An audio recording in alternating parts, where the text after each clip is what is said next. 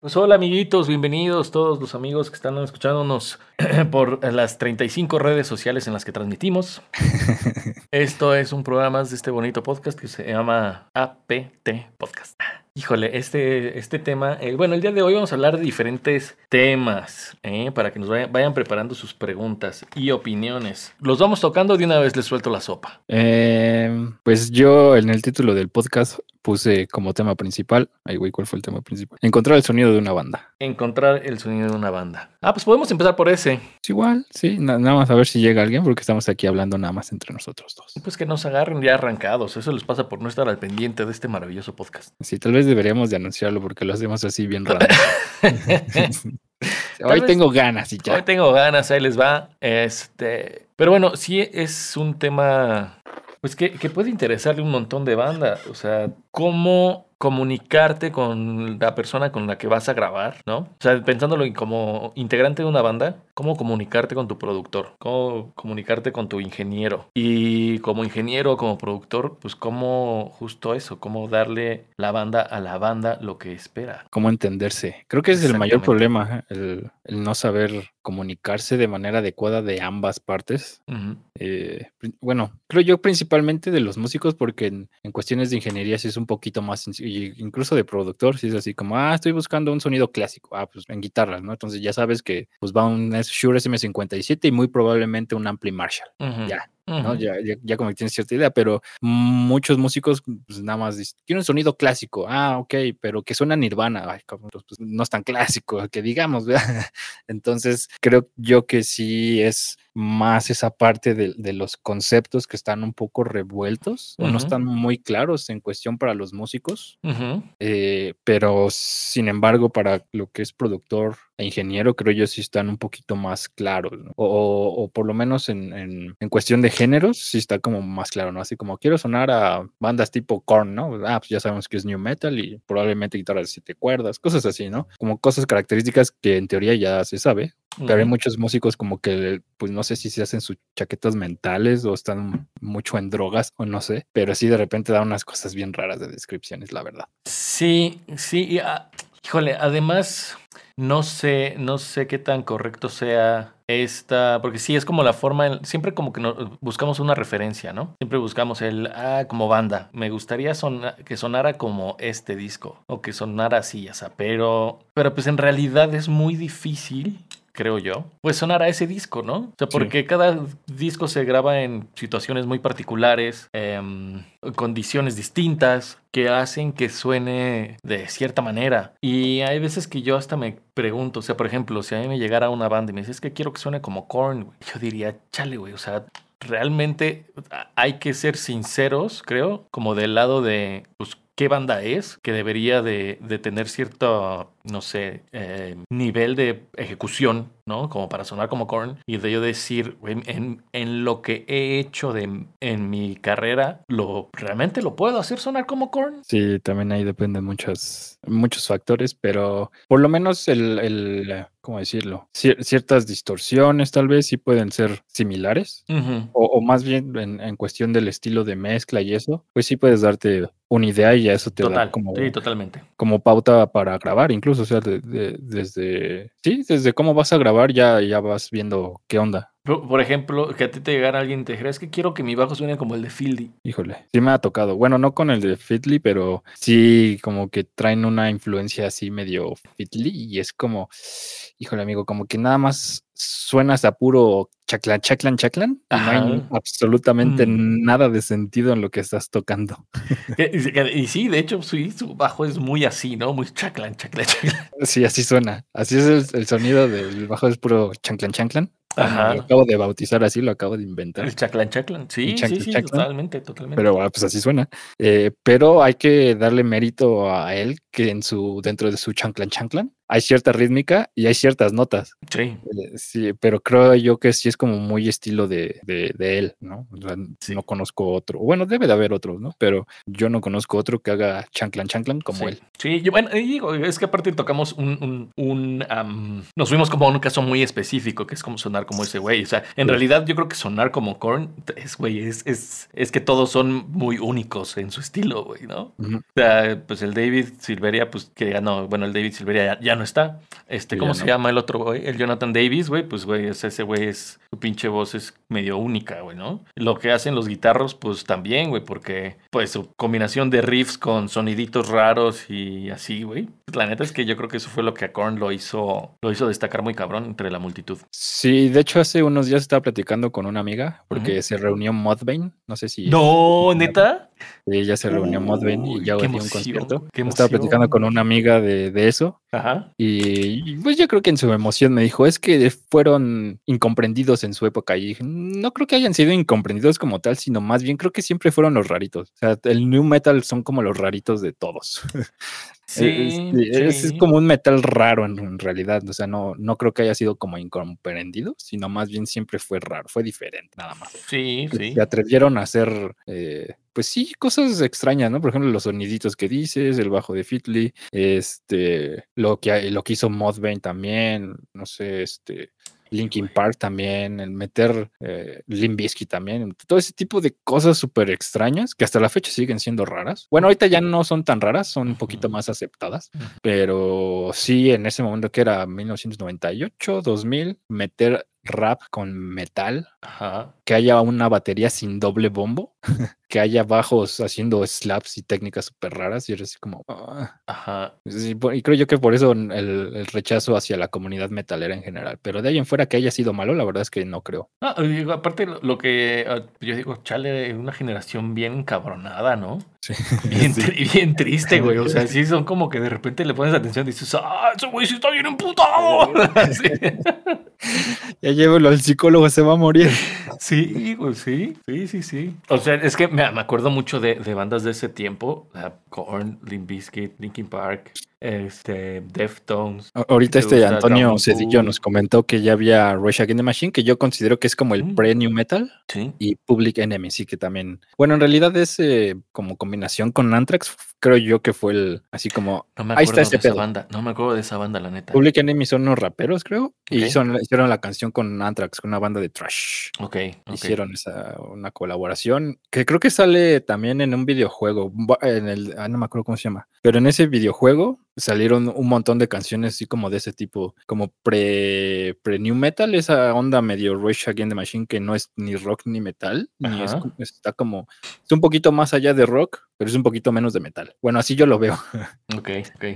Lo voy a buscar porque la neta es que sí, ahora sí me agarraste de, bajada. Pero, pero bueno, entonces, digo, nos fuimos, nos clavamos mucho ahí y nos ganó la pasión con, sí, con Modbane. La juventud y Modbane, güey. Pero, pero bueno, regresando al tema de, de encontrarle, yo creo que sí tiene que haber como una cierta...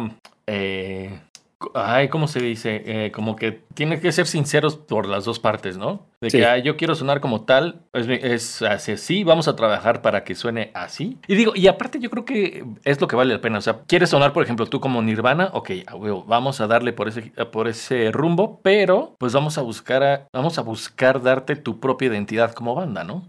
Sí, también ahí va un poquito la onda. Creo que, creo que esa parte lo haría como como creo que sería más interesante em, porque hace que las dos partes como que se involucren más en un proceso creativo de va, ¿qué necesitamos para buscarle al grupo eh, su propia identidad, su propio sonido? Eh, porque independientemente también, o sea, digo, lo que ya platicamos alguna vez, cuando vas a grabar con alguien, pues sí te tiene que gustar su chamba, ¿no? Porque... Sí, totalmente. Es, es de repente, pues uno tiene como que su sello, ¿no? En su forma de hacer sus cosas, en su forma de grabar, en su forma de mezclar, en su forma de hacer, pues también ahorita también que hacemos todos, hacemos todo, en la forma también de hasta de masterizar, entonces, si tienes como que, como integrante, como banda, cuando vas a contratar el servicio de alguien, de un estudio, de un productor, pues también entender y conocer un poquito de su trabajo para saber qué esperar, ¿no? Sí, sí de, de hecho, eh, bueno, al menos en mi experiencia, creo yo que con las bandas con las que he tenido un poco más de,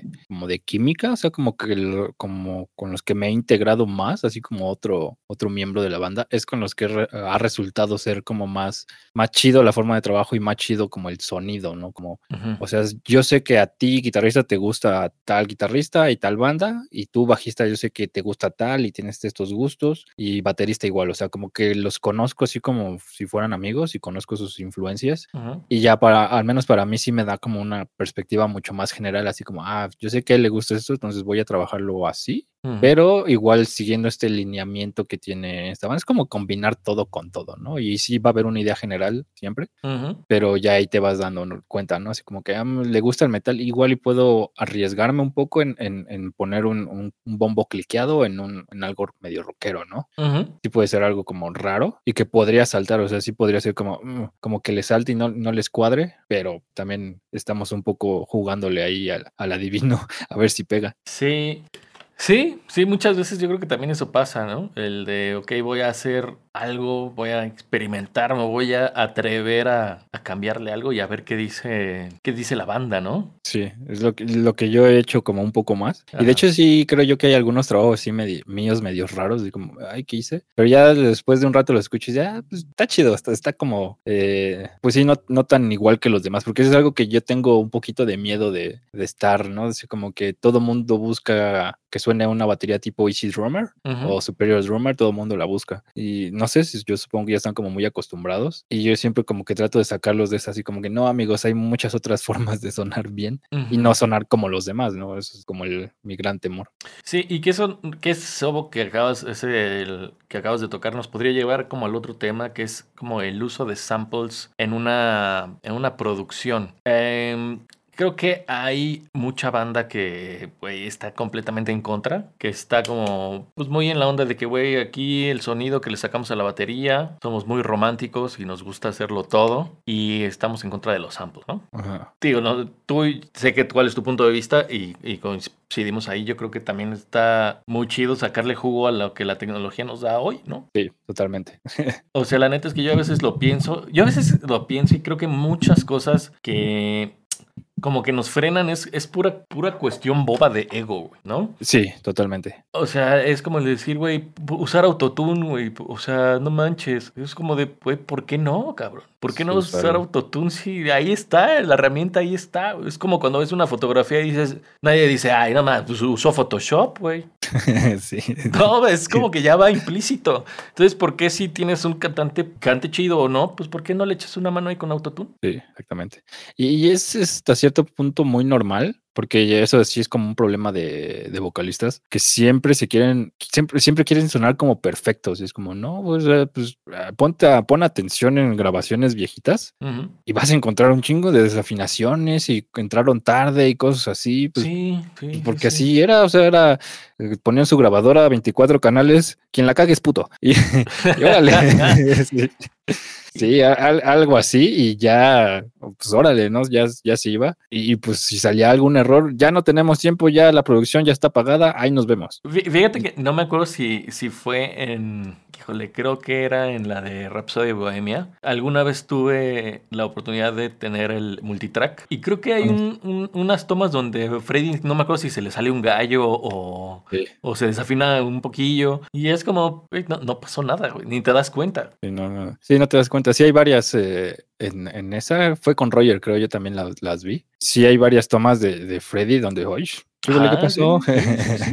un gallito por acá y que luego de repente hay unas tomas increíbles de todos, pero hay, este, sí hay una que otra, es como, ay, ¿qué es esa cosa? Pero ya la escuchas con todo y no desaparece por completo. Y creo yo que es también algo como que le da, le da cierto toque, cierta, pues sí, es parte del toque.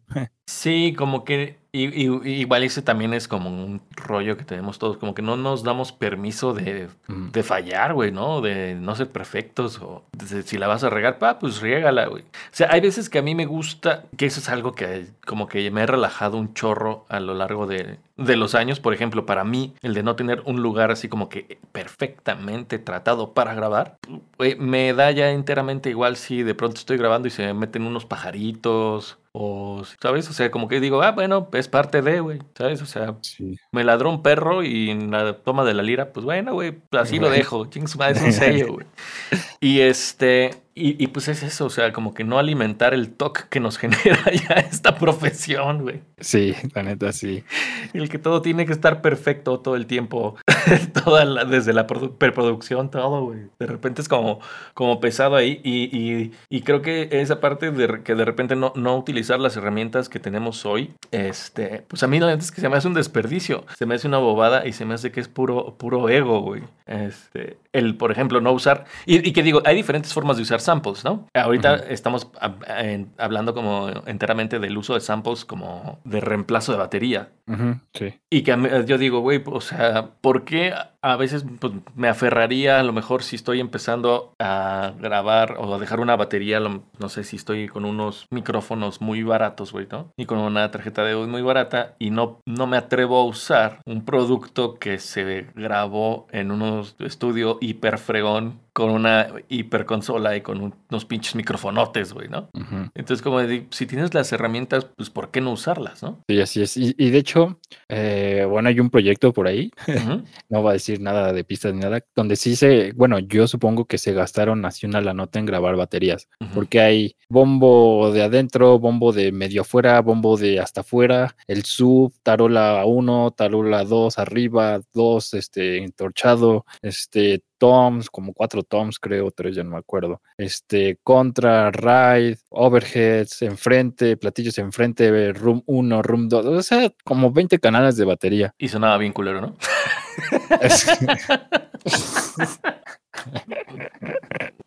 Este, mm, un poquito hay de eso, pero ¿Ah, es más por el, sí. Ah, no, güey. Yo lo dije nomás por, por tirar bobada, güey. pero, pero es más por el baterista, no, no por la grabación. Ah, ya, ya. ya. Pero la cosa es que yo al principio empecé y lo usé porque me dijeron, este sí queremos como un sonido medio roomy, medio así. Ah, pues claro, tiene todo el sentido del mundo que tenga chingos de rooms, ¿no? Y ya lo hice y, su primer, eh, este, eh, ¿cómo se llama? Su primer nota de, mezcla para eso. Este fue. Es que tiene ahí como algo que se escucha que no deja que los demás salga. Tiene como una. Ah, bueno, no me acuerdo cómo me dijeron. Tiene ahí algo como que si el cuarto se escuchara mucho. Yo. así como, así como pues, pues, eso me dijeron que y entonces ya como fue así como, ah, ok, entonces creo que lo que están buscando no tiene nada que ver con la primera descripción que me dieron. Me dieron una referencia que ellos ya habían trabajado y dije, ah, ok, o sea, los rooms, quítalos, o sea, no, nada. De hecho, y en algunas eh, canciones he, quitado, ya sabes, el clásico, quitas ride y quitas contra y dejas puros overheads y ya.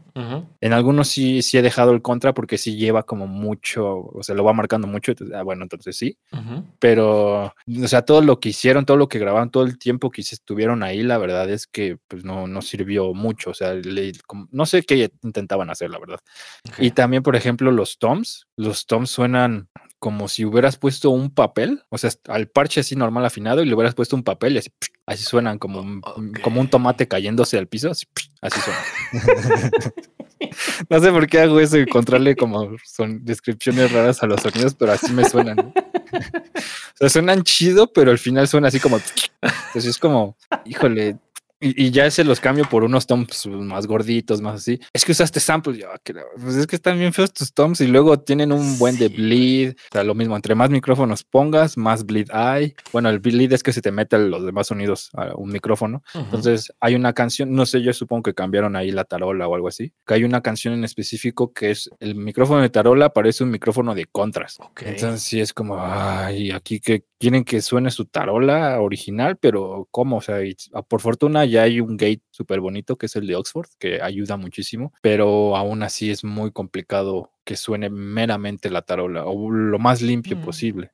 y son de los que, no, es que por lo mismo de que yo me imagino que grabaron, digo, se gastaron un montón en esa grabación, quieren que quede lo que grabaron, pero pues está re feo, la verdad está, sí, la verdad está muy culero. Entonces, y la gran mayoría de los tracks no sirven porque no es lo que están buscando. Entonces, desde ahí ya hubo una muy mala planeación en su producción. O sea, lo mismo de hace rato. Su sonido, no, no tienen ni idea de cómo quieren sonar, básicamente. Entonces, sí, hay como que andarle ahí medio Este, sí, de repente sí les meto ahí un sample, no se dan cuenta. Hay veces que uno sí dice, ah, le pusiste sample tal, sí. Ah, déjalo, suena chido. Este, pero sí, no, ahí es, sí, como dices, el ego les, les gana un poquito, creo yo, o solamente quieren desquitar su, su, super inversión, yo me imagino, no, no sé, no me han dicho, pero sí es complicada esa parte del dejar que suene como natural, pero culero, a bien, pero medio falso. Ajá.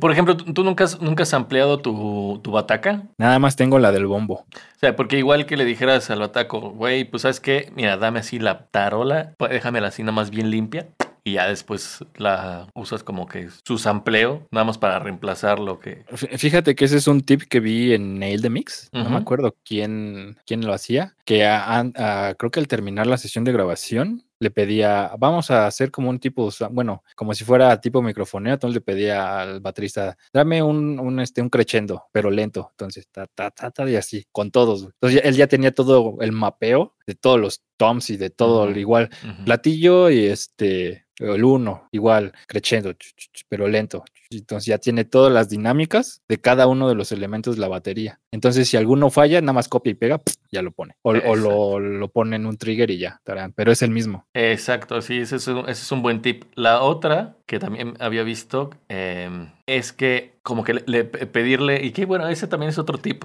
para, para las rolas, pedirle al baterista que se aviente diferentes fills después de la sesión. Le pones el clic así de, ah, va, cuatro compases y rífate un fill diferente. Y otra vez, y otra vez, y otra vez. Entonces, ya cuando de repente, no sé, el bataco se aventaba dos, tres fills chidos y decía, no, pues el de la canción le quedó dos, tres, este, pedorrón, pues ya, le ponía sus fills y armaba la rola y le quedaba bien fregón. es que, el, es que luego, luego cuando les dices a los bateristas o a cualquier músico, no estamos grabando, rífate, ya como que se les va el estrés, se les va todo y empiezan. Y de, hecho hace poco con un, cliente este, que tenía ahí su proyecto, me dijo, quiero reanimarlo, quiero terminar todo chido. Ah, pues, Entonces abrimos una sesión porque parte de su proyecto es él solo, es solitario, pero hay una parte donde sí trae una banda. Entonces se grabó esa rola, todo chido, pero de esas veces que de repente empiezan a tocar y, y los empecé a grabar así, y se aventaron como 20 minutos, yo creo, más, media hora de puro jam pero la neta les quedó bien chido. Entonces ahí está y, lo, lo, revisamos hace unos días, bueno, hace ya meses, y este quedamos de, de, que sí iba a ser algo, pero bueno, ahorita ya por la situación no se ha podido, pero sí estuvo mucho más chido esa pues como extra, versión extra, ese jam, que la misma rola. No manches. Sí. Ah, huevo. Y por ejemplo, estaba pensando en el uso de samples, como cuando pues ya te, se las agarran de otras rolas por los que han tenido hasta copyright este, issues. Ah, sí, también. Ese es como otro uso de samples, ¿no? Sí, eso ya es otra, otra onda. Por ejemplo, uh, Daft Punk es el máster de los masters, creo yo, en, en hacer ese tipo de cosas, de agarrar samples y hacer una rola nueva. Que bueno, creo que ellos no han tenido ese tipo de problemas, pero bueno, sí hay otras bandas que abusan un poquito del uso de samples. que vamos a agarrar un samples de 3 minutos 22 segundos. y, lo ponemos y ya, nadie se va a dar cuenta.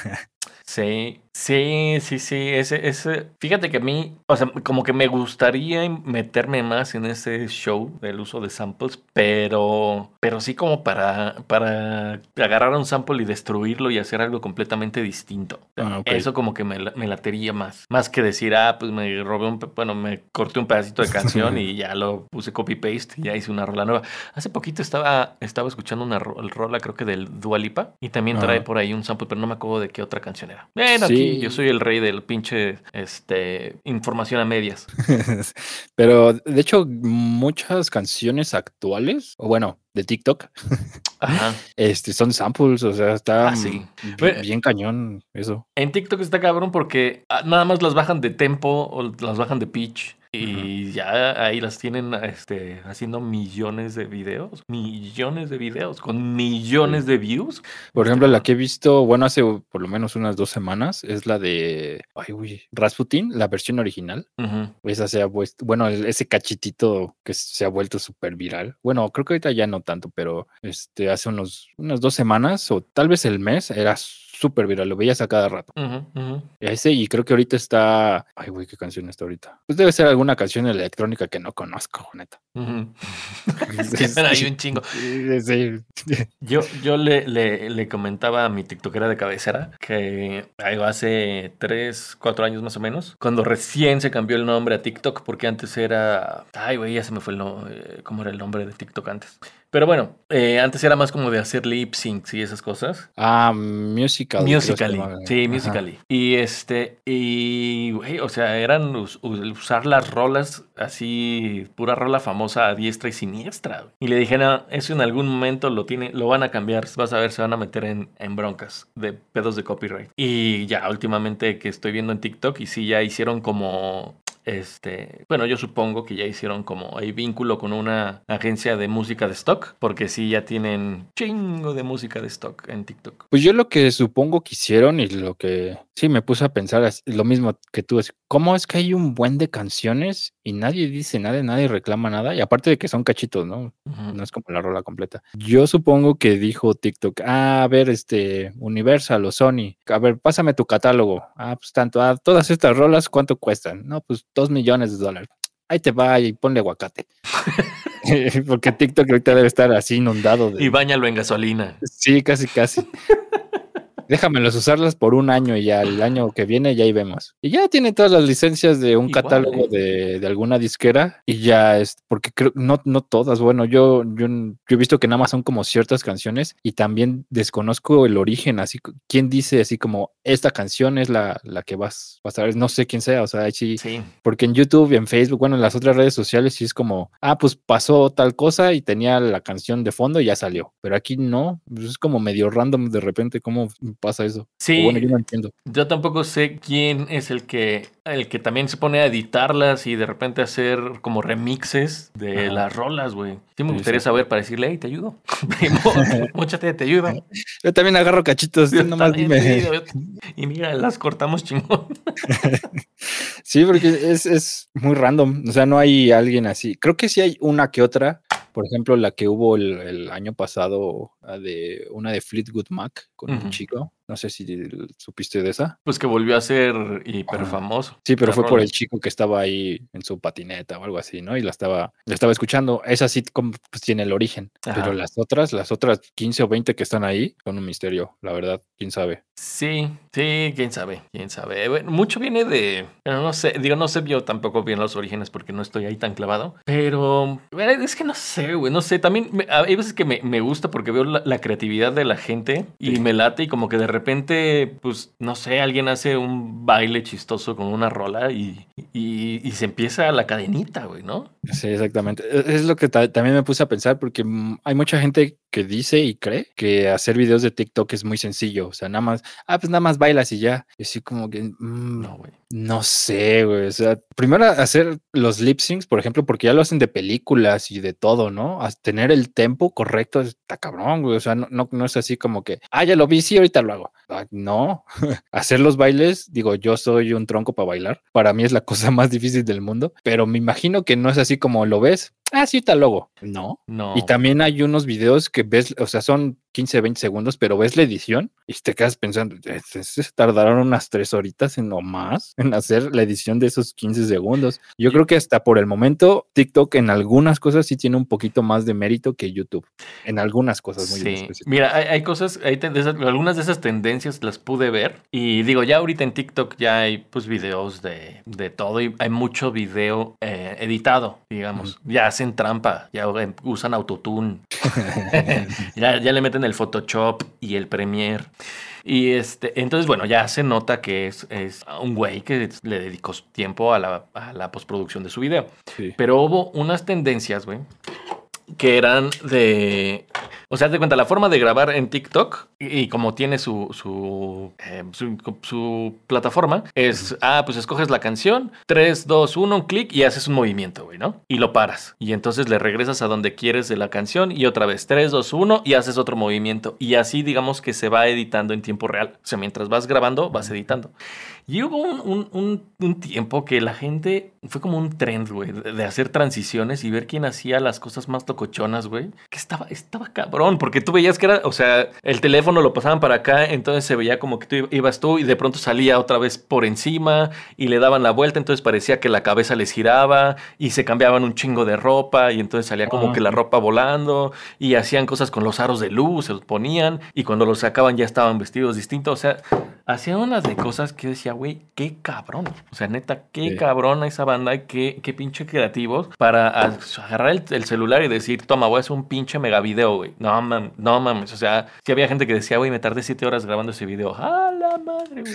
Sí, sí hay unas cosas precisamente esas que dices, así como, no, aquí sí, se tardaron su rato, no, no es así como bien sencillo. Ser TikToker no está tan sencillo como lo hacen ver, digo, creo que está muy, eh, por el momento, a pesar de que ya lleva, que serán unos 12 años YouTube como medio de vida o más, aún sí, creo yo que aún sigue siendo muy desprestigiada, así como, ah, ya eres youtuber, no, no estudiaste, como, a ver, hazlo tú, el, clásico, a ver, rífate un video, edítalo, güey. Eh, ting, ting, ting, ting, ting. La, A ver, a ver, hazlo. A ver, sí, a ver, hazlo. sí, pues es que sí, sí es complicado, o sea, editar un video aunque sea puro cortar y pegar, te llevas un rato, o sea, andar ahí checando así de, ay, no, aquí no. Ahí así como que estoy haciendo así en el video, no quiero otra toma. Y ahí te puedes tardar pues, días incluso si quieres, ¿no? Sí. y, creo yo que sí está como aún muy, pues sí, muy desprestigiado eso y, más ahora con el de TikTok es más sencillo, entre comillas, eh, que, lo ven como mal, que lo ven así como desperdiciaste tu vida siendo TikToker o YouTuber. Y la, la neta es que fue algo muy tonto de parte de todos nosotros no haber aprovechado eso, güey, porque con TikTok era una plataforma que le llegabas a todo el mundo, güey. Y súper rápido. Súper rápido. Ahora ya se siente muy cabrón que está segmentado. O sea, si tú te metes a TikTok, te va a aparecer, pues, gente de tu alrededor. O sea, gente de, eh, no sé, si estás en México, pues te va a salir mucha gente de México, te va a salir gente a lo mejor de Cuernavaca, te va a salir gente, gente de Querétaro, te va a salir gente de así, y uno que otro extranjero, y uno que otro que está en trend y así. O sea, como que los más famosos. Pero antes, güey, antes veías gente de todo el mundo, de todo el mundo. No sabía. Es que no uso TikTok. Yo, mi referencia de TikTok es Reels de Instagram, que es básicamente lo mismo. Es muy similar. Pero TikTok sí les está rompiendo su mouse a todos, ¿eh? Sí. O sea, la neta, aunque, aunque ya no sea lo mismo, de todos modos, yo creo que sí, sí, sí vale la pena entrar a TikTok y, hacer lo que hagas. O sea, sí, eh, tu arte ponerla ahí, tus habilidades ponerlas ahí, porque em, pues sí sigue siendo una ventana eh, importante. Y, y aparte, bueno, lo veo en Reels, no sé si sea igual en TikTok. Siento como que la, la, banda que está ahí es como más buena onda, como más chida, así como, ay, qué bien te salió, aunque haya estado medio feo, pero qué buen sample de dos segundos de cover que hiciste. Hay de todo, hay de todo en la viña ¿Ah, del sí? Señor. Ah, sí, no, también hay mucho hate en TikTok. Ah, Puede ser era más buena onda. No, pero es que también hay veces que lo, o sea, yo lo veo y digo, güey, son puros niños, güey. Bueno, mm. muchos son niños, ¿no? No, no puros niños, pero hay mucho niño y pues... mucho niño de 35 años. Muchos niños de 35. No, pero hay, hay morritos este, y pues dicen cosas y ya sabes, llegan, entran a tirar hate. Bueno, sí. sí. Eh, porque en, en Real sí de repente, casi yo no veo ese tipo de comentarios. O sea, sí hay uno que otro que, ah, eso es trampa, eso yo lo puedo hacer en mi casa. Eh, o sea, sí, pero no, no tanto. O no sé si sea como que la misma vibra de Instagram. Ya ves que Instagram sí es como más, pues sí, más buena ondita. A comparación, por ejemplo, de Facebook o de, ¿cómo se llama? Twitter. Ajá. Eh, sí, al menos yo lo siento como más relajado, más, más chido, más buena onda. Pues, creo que sí. Miren, es que yo, yo digo, como la neta, eh, no sé, he llevado como unos 4 o 5 años que me costaron mucho trabajo las redes sociales. Ahorita creo que este año es donde he intentado retomarlo y ir en Reels casi no he estado, sinceramente. O sea, yo he estado más en TikTok por mi TikTokera de cabecera y más en YouTube porque pues, busco mucho YouTube y también hago YouTube. Este, pero he visto justo eso, o sea, que el punch que tiene TikTok se ha, hecho que las otras plataformas eh, se, vayan a, los videos cortos, justo. Sí, pues YouTube también ya sacó sus shorts. Ajá, shorts. Exactamente. Pero, bueno. No veo que tengan, tengan mucha, mucho pegue, ¿no? Esos shorts. Más o menos, ¿eh? Yo vi unos videos hace poco y vale la pena también hacer shorts y, y seguir promoviéndote por ahí. Entonces sí, sí vale la pena los shorts. Ok. Sí, sí hay shorts de muchos millones de views. Bueno. Pero bueno, nos desviamos un chorro, pero aquí tienen el tip de otro tip del capítulo, mi gente.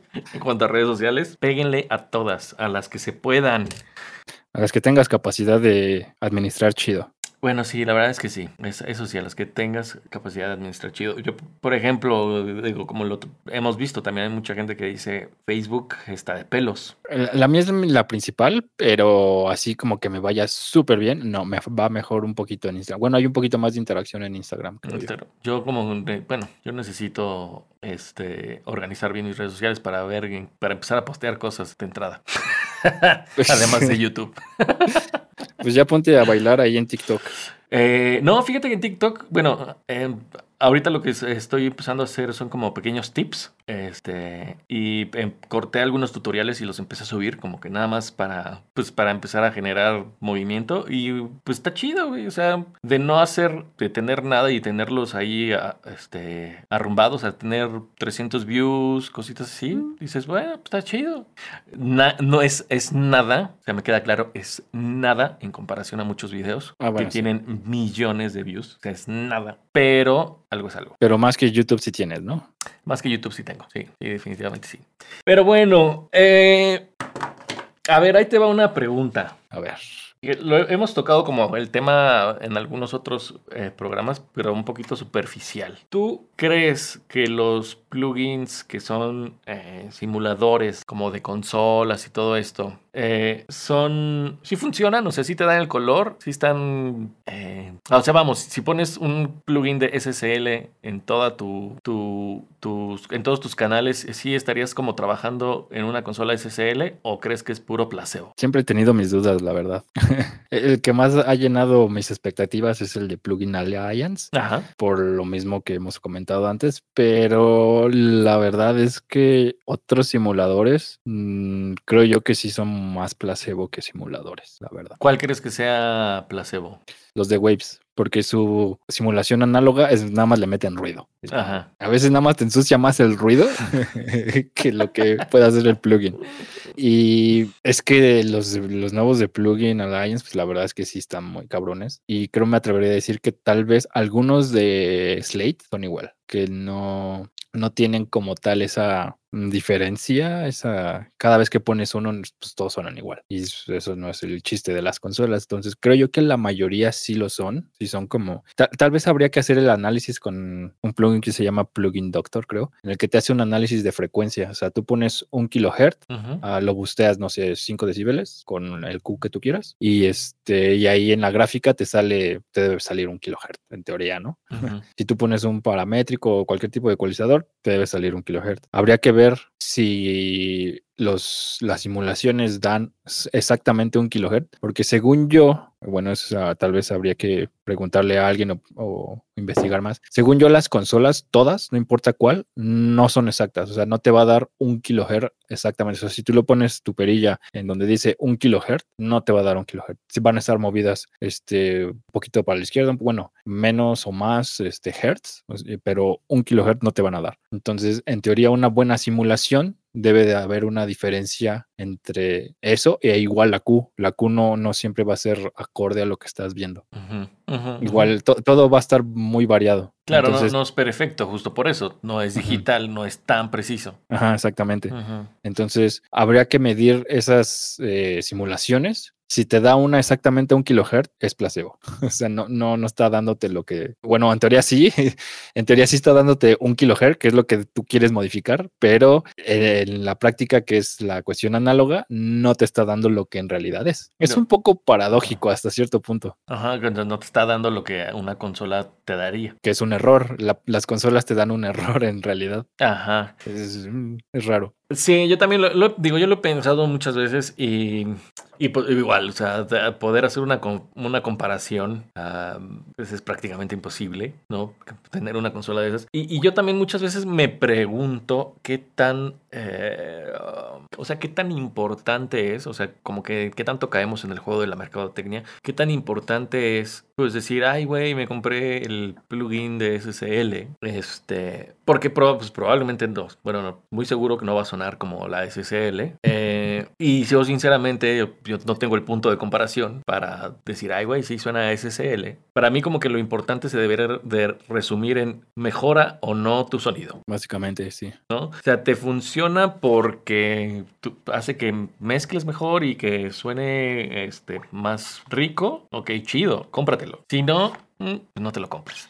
O sea, y, estoy muy, muy contigo en, esta cuestión de los de Slate, que a mí en lo personal me gustaron al principio. Y de pronto sí eh, les, les caché esto de que pues, pones el plugin y te lo sube un par de dBs, ¿no? Entonces ya con eso dices, ay, güey, no manches, pero pues nada más le está subiendo el volumen. Entonces es como esta trampa de, de, engañar tu oído y decir, ah, pues, si suena fuerte es que suena mejor. Y, y, y entonces ahí también, o sea, es eso. O sea, me pregunto dentro de estas, de cómo caemos en el cómo juegan con nosotros las empresas en, en, decir lo necesitas, porque sin él estás incompleto. El, eh, eh, eso, el de decir, güey, necesito este plugin o me voy a comprar este plugin y siento que ya tengo, ah, ya tengo un API, güey. Ah, uh, wow. O sea, no, no lo tienes, pero pues no importa, o sea, porque a lo mejor nunca vas a saber la diferencia, nunca vas a tener ese punto de comparación. Sí, exactamente. Y, y de hecho creo yo que lo que más importa es lo que no se puede simular. Bueno, en teoría no se puede simular, pero sí hay quien los simula, que son los preamps. Ajá. El preamp creo yo que es la parte, mm, bueno, una de las partes más importantes donde tiene mucha carga en cuestión de color. Creo yo que eso es muy, pues sí, muy importante y como tal no la pueden simular. Supuestamente Slate la, la simuló, pero ah, si te pones a pensar en tu estructura de ganancia, en cómo va el flujo de la señal, pues no tiene absolutamente nada de sentido que hayan simulado un, un preamp, porque tu señal ya pasó por un preamp.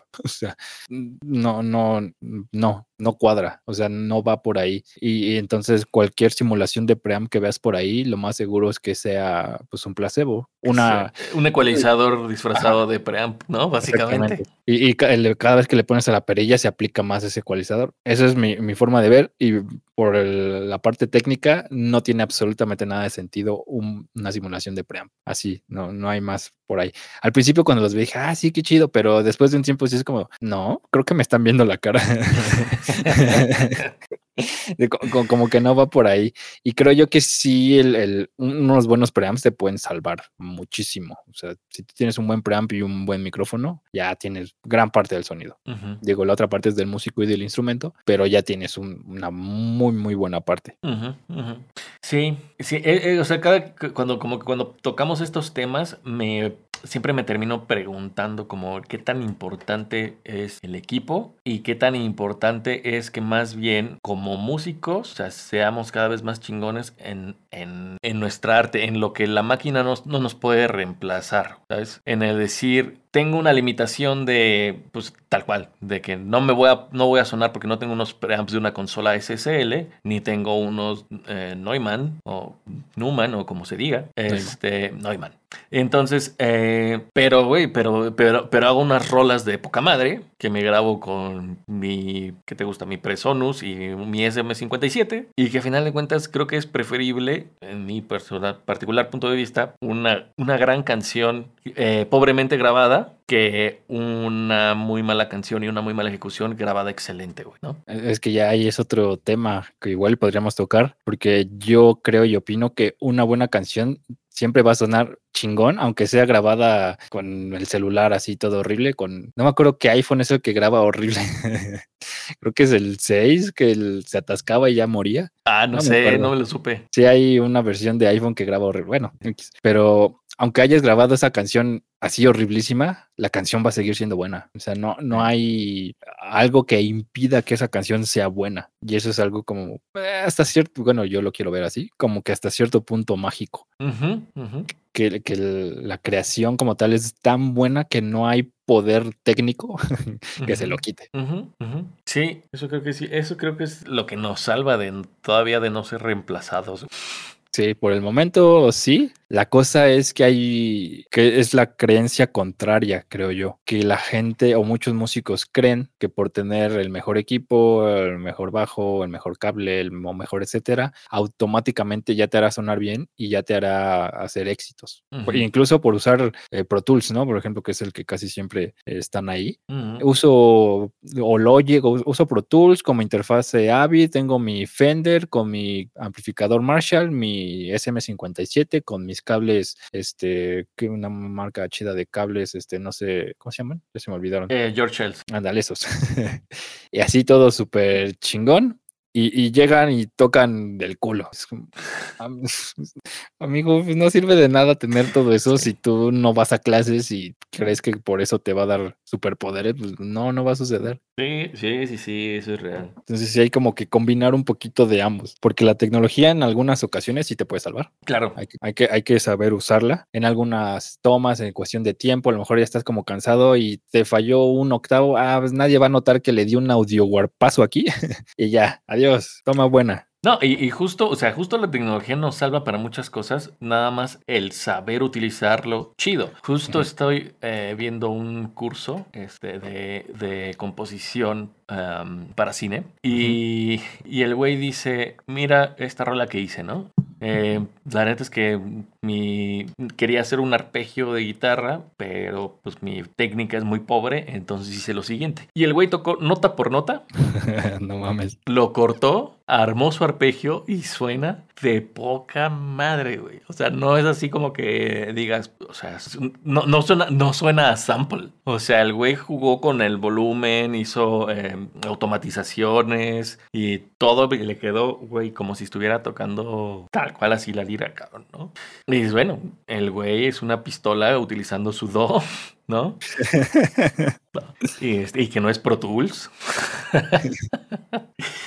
Y, ahí la tecnología lo salvó, ¿no? Para poder él resolver y entregar su chamba. Entonces cuando dices, chingón, chingón, la tecnología te salvó. Eh, pero bueno, no es como que digas, ah, pues nada más le voy a dar este, una tecla y ya me va a hacer una rola por arte de magia. O sea, el güey tuvo que, dijo, no, no invertí mi tiempo en aprender a tocar la lira, invertí mi tiempo en editar y, este, y grabar nota por nota, ¿no? Y hacer un chingo de edición. Sí, güey, ahí sí como dices, es una riata en su, en su DAO, pero pues sí estuvo muy cabrón. Ya, ya se empezó aquí a armar el chisme en el chat. Ay, a ver. En, los comentarios. Más Perdón, ahora sí nos clavamos, nos hemos clavado, ahora sí nos hemos ido eh, tendidos y ni siquiera eh, hemos visto los, comentarios. Dice Guimori Trio, que es este Moy, el, bueno, no sé si ya sea el ex o todavía el baterista de, de Richie Pax. Dice, exacto, un buen micrófono es esencial. En efecto, Toño Cedillo dice, el punk y el black metal lo avalan. En efecto, ellos son muy, muy, muy dados a eso. Nada reemplaza una buena ejecución, en efecto. Totalmente. Bueno, tal vez el audio warp sí puede salvar, sí puede reemplazar un poquito esa mala ejecución, pero digo, tampoco hace milagros, ¿verdad? Y Guille Vázquez, hola Guille, dice, perdón por tocar mal. Pues es que no mames, Guille. Ah, sí. Toda de ah, de hecho, ella, ella, bueno, ya se la voy a cromar ahorita. Me ha tocado grabarla y ella con Richie le hemos tenido que pedir que grabe un poquito a destiempo porque es un metrónomo andante, ya, o sea, tiene ah, salida MIDI y ella así. sí, entonces, Guille, por favor, cálmate, toca un poquito a destiempo para que se escuche más natural. Ya viene cuantizada la muchacha. Sí, ya viene así. fue, muy, muy chistoso esa vez que sucedió. Pero sí, ella sí se excede en cuestión de tiempo. Chido. La, la neta, que chido. La neta, qué chido. Dice Guilmori Trio, ¿qué me recomiendan? ¿Vender mi alma al diablo o estudiar? Híjole. Véndela. No hay pedo, véndela. Pues sí, ya está el caso de este bluesista súper famoso, ¿no? Que vendió su alma al diablo. Sí, entonces yo creo que sí. conviene más venderla. Digo, mira, véndela. Si no tocas chingón, mira, por lo menos cuando llegues allá abajo te la vas a pasar de poca madre. sí, yo creo que sí. Ay, ay. ¿Qué, otros comentarios vienen? No, creo que ya son todos por el momento. Ay, ay, ay. Ay, mujer. Oye, a ver, ¿qué piensas de esta frase que me encontré el otro día? No me encontré, la dijeron y la neta me hizo. No sé si ya la dije. ¿Ya, ya dije la, frase de la procrastinación? Ay, no me acuerdo. Yo siempre se me olvida todo. Ok. Em, bueno, no era procrastinación, era en realidad era del perfeccionismo. Y eh. ves como muchas veces pues nos metemos en en este rollo de, de, querer ser tan perfectos que pues terminamos por no hacer nada, güey.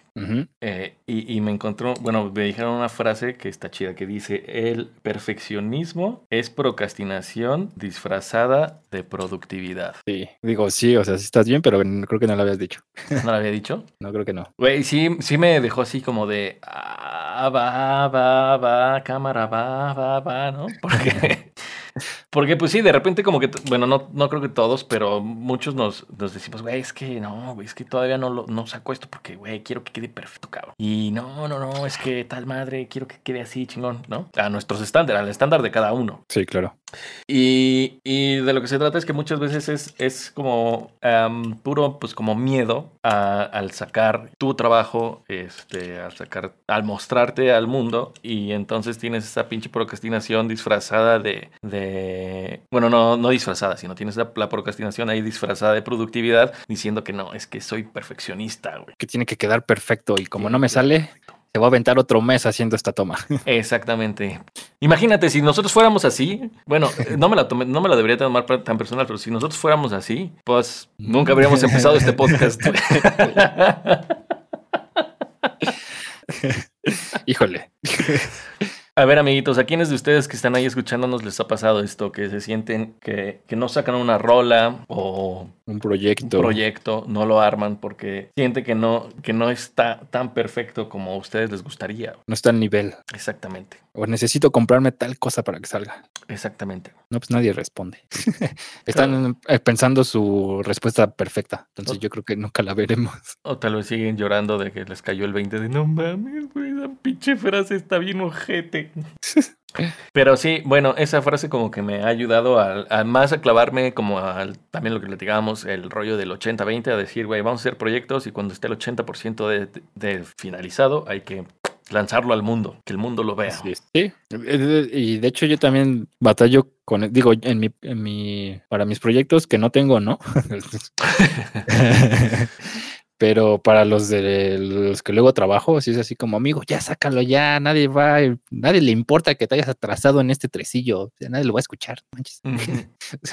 pero sí es, es muy común que, que, suceda eso, que, que no quieran, eh, sí, que no, quieran sacarlo, no quieran grabar, o no sé, la verdad, desconozco. Supongo que es, eh, de hecho hace rato escribí algo así en uno de los blogs que va a salir, tal vez dentro de un mes, de que uno se pone como pretextos para como alcanzar o no hacer o, sí, como, híjole, es que me hacen falta cuerdas nuevas, no puedo grabar con cuerdas viejas. Y esas cuerdas nuevas llegan dentro de seis meses, ¿no? O cosas así. O es que necesito comprar esto para tal cosa, aunque tal vez no lo necesites, pero según tú, en tu idea, sí. Entonces, como que también nos vamos engañando mucho. Nos ponemos pretextos para no hacer las cosas. Ajá, exactamente. Creo que es, es parte de la procrastinación, básicamente, ¿no? Aunque yo en ocasiones ya he notado que digo, hoy voy a procrastinar no me importa lo demás y ya háganle como quieran. Entonces, como que yo también necesito esa parte de, hacerme güey. O sea, sé que tengo los, aquí tengo mis, mis post-it con las cosas que tengo que hacer y estoy consciente, pero lo voy a, voy a procrastinar porque quiero. Porque me quiero dar el lujo? Sí, porque no, quiero preocuparme porque tengo que hacer eso y ya. Bueno, también eh, probablemente eh, eso eh, a lo mejor como vendría más también en cuestión de salud mental, güey. También de decirte, no te presiones todos los días, o sea, sí, chingale, sí, haz como que haz tu chamba y que bueno, sobre todo esto del perfección, de la procrastinación es como para motivarte a, a, hacer cosas, a hacer proyectos no para que te pinches mueras de la ansiedad, ¿no? De que, güey, tengo que hacerlo, tengo que hacerlo, tengo que hacerlo, tengo que hacerlo, tengo que hacerlo. O sea, también es importante darte este, tiempos de descanso. ¿no? Y más ahora que, pues todos, a lo mejor, bueno, no todos, pero muchos que trabajamos como freelance, ahora nosotros nos autoexplotamos, güey. y sentimos que estamos bien así, explotándonos, güey. Entonces, bueno, son temas, ¿no? ¿Dónde está, ¿Dónde está la delgada línea de cuándo quiero, cuándo es bueno y cuándo no procrastinar? Aquí ya, este, ya nos comentaron. Guimori dice, me, eh, me, procrastino por hacer el comentario perfecto. En efecto, eso sucedió. Eh, Guille, Guille sí pasa o luego dice, necesito esta cosa para meterle un efectito a esta rola y resulta que nunca lo tocas. eso también me ha pasado.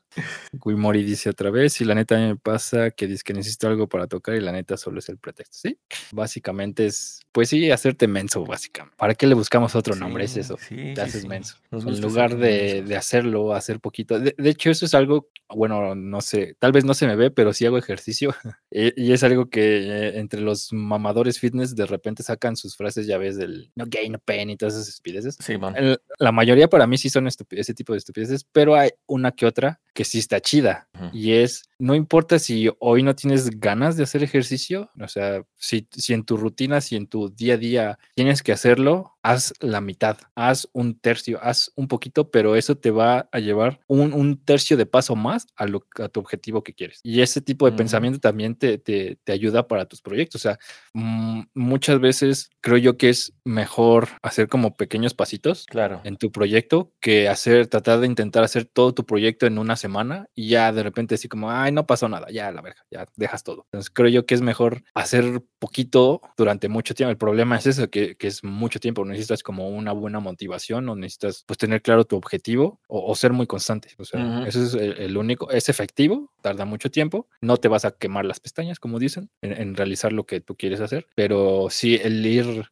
o, también el, es lo que dicen que es, es bueno para tu, tu, salud o tus músculos, el descansar, o sea, el dormir tus ocho horas es bueno y también lo aplica para lo mismo. O sea, ah, de hecho, hay en, en, todas tus rutinas de ejercicio hay una que se llama semana de descarga en la cual no haces nada. O sea, básicamente haces un tercio o un octavo de tu rutina, así algo muy leve, pero descansas precisamente para darle como ese, pues sí, ese descanso a, tus músculos, a tus músculos, porque si sigues constante tus músculos, también tu cuerpo dice, hey, hey, relájate amigo, no estamos en guerra ni nada. Solamente son tus mamadas de quererte poner mamado y ya, relájate.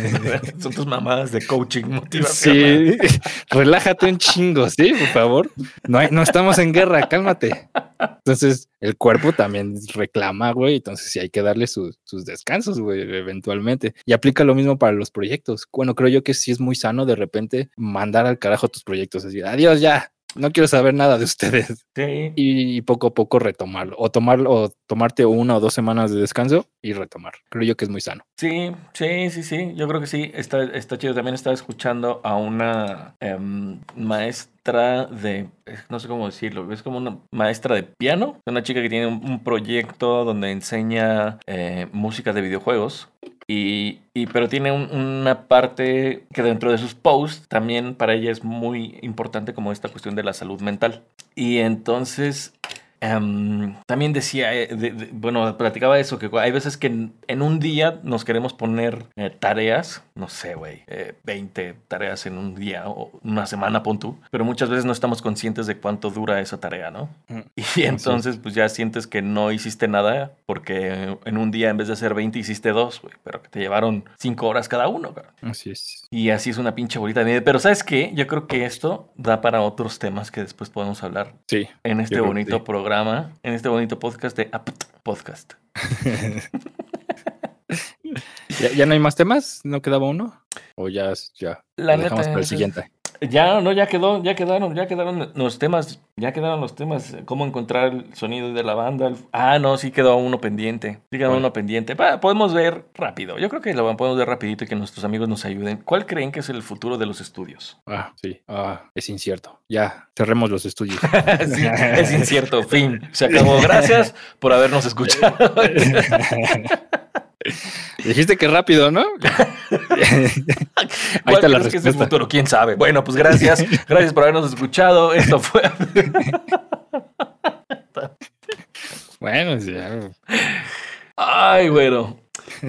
Eh, mira, yo creo, por lo que estoy viendo, a, em, por lo que estoy viendo ahorita y, por, pues no sé, como siento que va a ser en un futuro con los avances de la tecnología, creo que los grandes estudios van a quedar para seguir haciendo productos para, para el home studio. Sí, totalmente. Tal cual como seguir haciendo samples de batería, eh, seguir grabando orquestas para instrumentos virtuales, eh, seguir em, sacando estas simulaciones de aparatos, ¿no? Para intentar colorear de forma digital. Eh, o para cuestiones de películas, ¿no? Los estudios de, para películas, esos creo que pues sí se, a lo mejor sí tienen todavía más oportunidad de... De sobrevivir. De sobrevivir.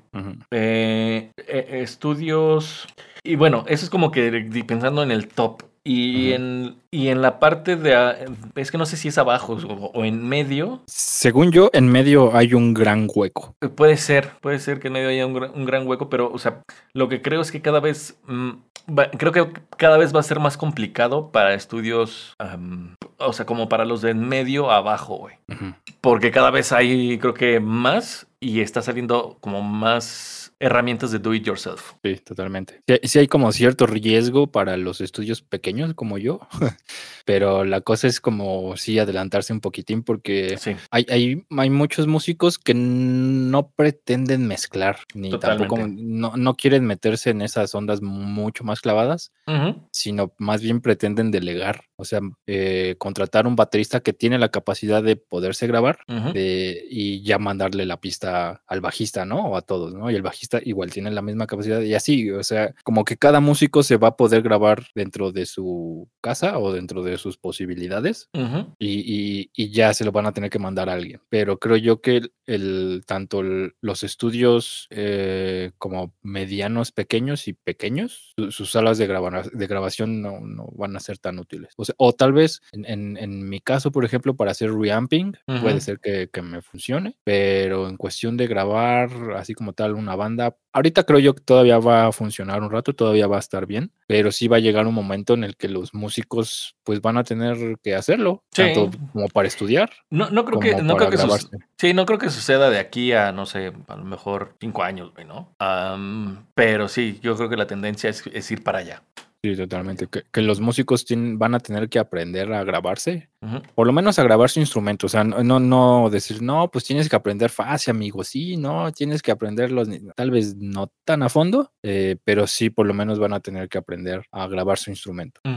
o, por lo menos, igual bateristas, eh, creo yo que en un futuro van a tener, no solamente tener un kit, sino dos kits, porque uno va a ser electrónico.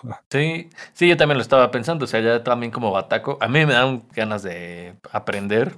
Y digo, güey, me compraré una batería eléctrica o electrónica, ¿cómo se dice? ¿Eléctrica? Bueno, batería eléctrica sin dudarlo, güey. O sea, me conecto la compu, cargo la batería que sea, y güey, pinche monstruo, güey. Haciendo un ruido horrible, pero pinche monstruo, güey. Sí, exactamente. No, no, empezaría con una Power Beat. Sí, la verdad es que los bateristas de aquí ahorita, pues creo que siempre han sido como los más heridos, ¿no? Los que tienen que cargar más, los que tienen que comprar más cosas, que si una batería tal, bla, bla. Y ahora todavía tienen que comprar un, un, kit eléctrico o electrónico, como sea que se llame.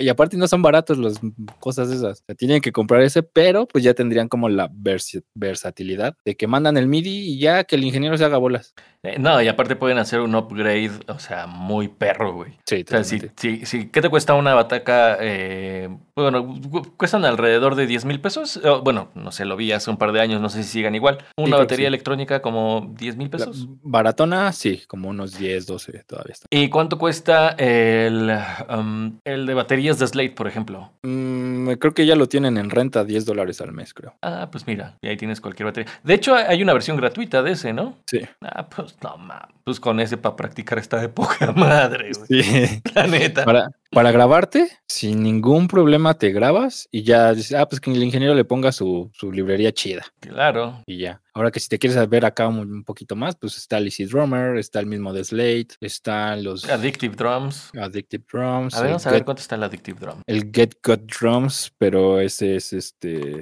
Creo que necesitas el contact, parece. Aquí ya, ya se volvió a locar un poquito. A ver, vamos a leer los comentarios. Ah, creo que este es del tema pasado. Los estudios van a tener más. Ah, no, pues es este mismo tema. Los estudios van a tener más chamba, pero para cuestiones de streaming, Netflix, Amazon y todas esas andas así. Eso creo yo que se va a convertir un poco. Lo más complicado va a ser para los batacos, sí, así es. Guille dice que triste también los percusionistas. Sí, de, comprarse todos sus tamborcitos y sus campanas y todo eso, eh, ya lo van a tener con una cosa MIDI ahí, un patcito MIDI y ahí van a tener todo. Y Antonio Cedillo nos dice Alice Nitro como en 11 mil y la Addictive Drum está como en 3 mil aproximadamente. Ese es el precio. Sí, sí, el uno que, tiene tres kits está como en 3 mil pesitos. Addictive, Drum no, no, no suena tan mal, no soy fan, o más bien no, no he investigado tanto acerca de, de Addictive Drums.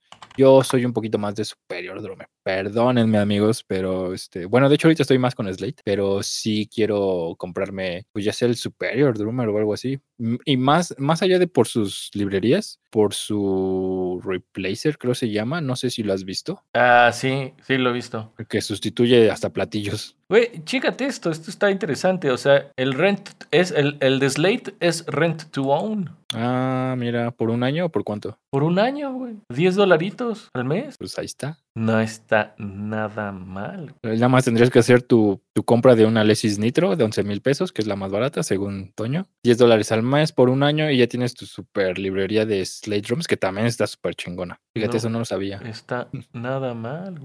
Bueno, híjole, bueno, tendría que, tendría que ver, es que ahorita también sigo pagando, sigo rentando los de... Bueno, no, es más, sí es cierto, güey. Ni siquiera lo necesitaría. Yo pues, tengo el, las baterías de East West. Yo estoy viendo las, las de Slate. Justo estamos hablando de eso y lo primero que haces. Sí, ah, hablando de compras, no mames, lo necesito, güey. No, pues sí, o sea, está, de hecho el otro día lo estuve escuchando y sí, la neta están chidas las de las de East West. Y por ejemplo también los guitarristas, bueno, hacer un poquito cambio de tema porque pobres bateristas, los guitarristas crees que también necesiten comprar amplis? Mm, ya también está cabrón. Híjole, no, así de, línea, de, necesitar, necesitar, necesitar. Hasta mejor, o sea, también para estudiar está de pelos, güey. No, no molestas a nadie. Sí. O sea, te conectas a tu interfase, audífonos y chingale todo el día, carnal. Trépale lo que quieras.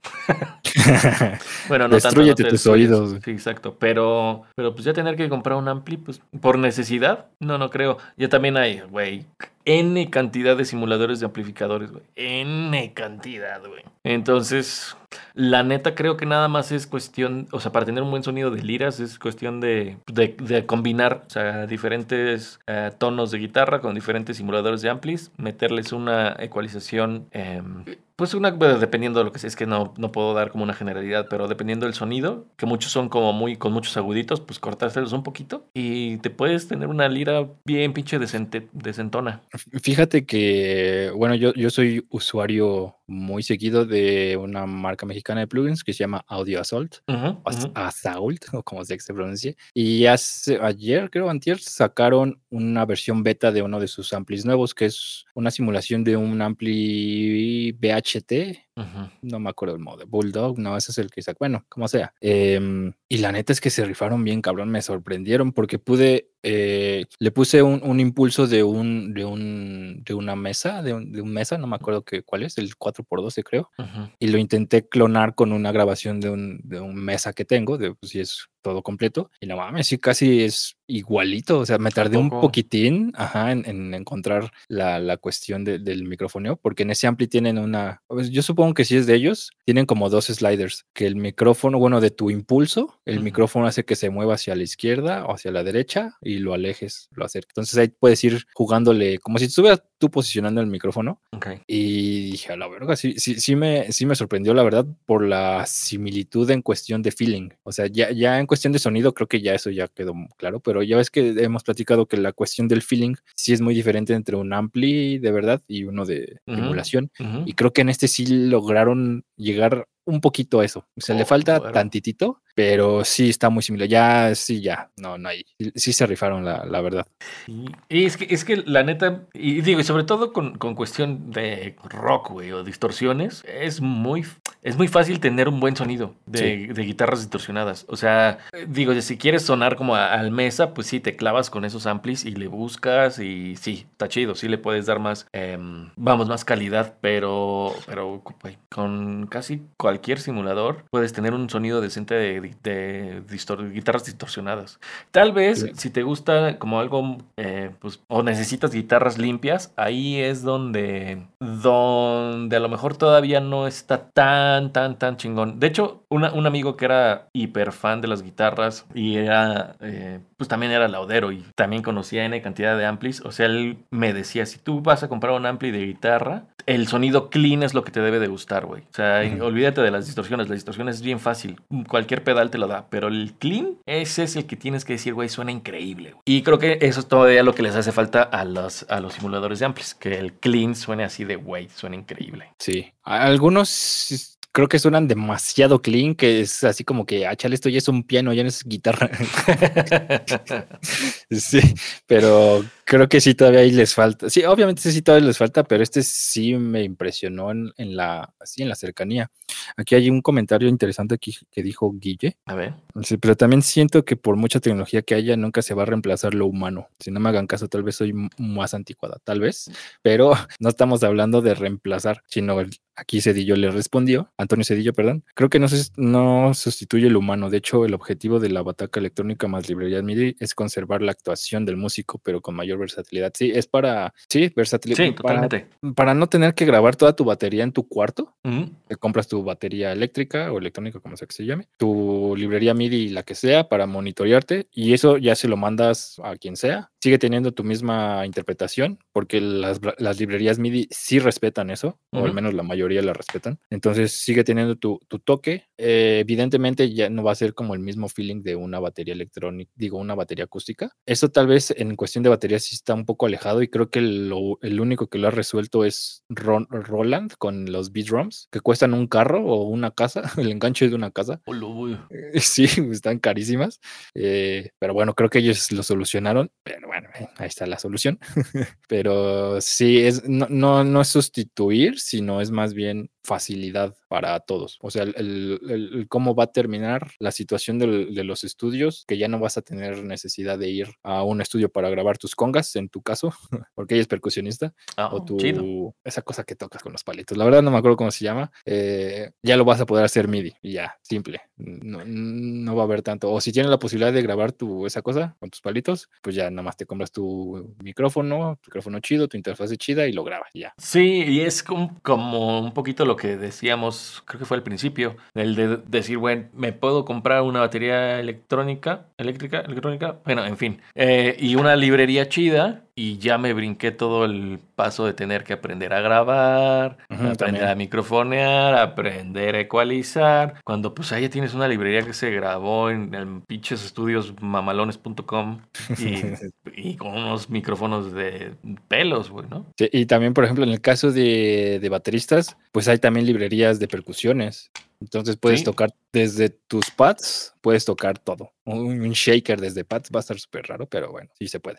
Eh, lo que no sé, por ejemplo, también es la qué tan sensibles sean eh, como para ciertos géneros. O sea, bueno, por ejemplo, un shaker, ahí sí no sé qué tan chido suenen los samples de shakers. Pero vamos, o sea, a lo que me refiero es, mm, si quieres tocar rock, pues yo creo que está de pelos. O algunos géneros donde se le pega un poquitín más duro, pero a lo mejor si quieres tocar jazz, pues ahí ya te la pelation, ¿no? Quién sabe, porque hay librerías de, de, de, jazz. Ya, ya tienen ampliado el, el, el, Ajá, Pero lo que no sé es si la batería en, sí te, te, dé esa sensibilidad. es lo que no sé. Es lo que no sabe? sé. Sí, no, no sé. Te dé el, sí, porque cambia el sonido si lo das hacia un lado o hacia el otro. Disculpen, no, no, sabemos los nombres de esas articulaciones. Disculpen. No, espérame, yo sí me lo sé. A ver, ¿cuál es? y estás igual como el chanclan chanclan del bajo de, de Korn. bueno, creo que todo el mundo nos entendió con esas referencias. El, el de la tarola de jazz. Todo el mundo sabe cuál es. Yo sí les digo, por favor, hazme un Ah, sí, a huevo, ya lo hacen. Sacan sus esas cositas, sus cepillitos y ahí están. Cepillito. es que no sé, son cepillitos, ¿no? No sé qué sean. Este, Yo nomás veo que sacan muchos palitos, tienen hasta como de las de papelería luego tienen. Y sacan, ah, sí, espérame, y ahí sacan sus papelitos. Ya, ya, no, pues quién sabe. Yo nomás veo cepillitos y ahí que tienen bolitas, unos de metal, unos como afelpaditas.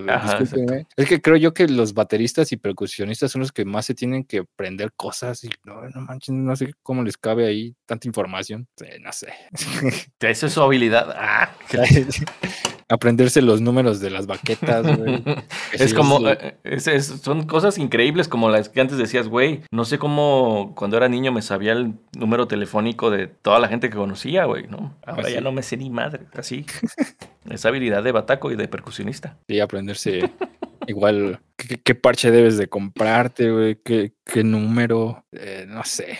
Yo, siempre tengo que andar revisando así como, ah, necesito este sonido, es este parche. Y lo anoto y ya, ¿tiene este parche? Ok, démelo. y ya. Y tengo que ir a medir mis tamborcitos y, ah, son 12, ah, son porque siempre se me olvida. Yo tampoco tengo ni idea. Pero bueno, justo también eso lo platicábamos hace ratito, Guille, de, de lo chido que es como eh, seguir trabajando uno en, en lo que hace, eh, como músico, como lo que sea, y que por mucha tecnología que haya, pues eso, no, no, hemos llegado al reemplazo y esperemos que así se quede, que nunca se llegue al reemplazo de eso, del feeling eh, humano, del, del, arte, de lo que puedes hacer. Y entonces sí, es justo eso, o sea, no, nunca va a ser el, el de el reemplazar al, al humano, sino más bien decir, güey, con las herramientas que hay, con la tecnología que hay, ¿qué necesito mejorar para hacer cosas chidas, para que, para que suene bien, para, que, para brincarme algunos pasos, para ayudar a, a no sé quién, o sea, al ingeniero, al productor o al no sé, en fin, espero haberme explicado. Sí, sí. Dice Guille que sí son cepillitos, entonces. ¿Cepillitos? no, yo no sé, güey, cómo se llaman. Y, que y la cargada. Y la cargada, sí. Sí. sí, pobres bateristas, la verdad. Luego sí es como, tienen que cargar su tarola, a veces su banquito, sus platillos que pesan un buen. Luego si eres metalero, pues tienes tus esos los chinas, güey, tus platillitos, los chiquitines, güey. Y nunca falta el vocalista que dice, ya terminado de tocar y dice, pues cada quien sus cosas, ¿no? Y agarran sus micrófonos Luego ni llevan micrófono. Y el bataco, ah, vale, vale. Ahí van quitando, güey. No, sí, es una, el, su pedal, pedal doble, ¿no? Sí, no, sí es mucho, la verdad, pobres bateristas, percusionistas y todos ellos, sí, pobrecito. Vayan a, vayan a un gimnasio y hagan este ejercicio, ustedes sí lo necesitan. hagan peso muerto para tener su lumbar chingonas, ¿no? Y a corta edad les va a dar algo. Ay, bueno, sí. ¿Y qué, ¿Y qué otro? Ah, no, y ya, y ya esos fueron nuestros temas del día de hoy, fíjate.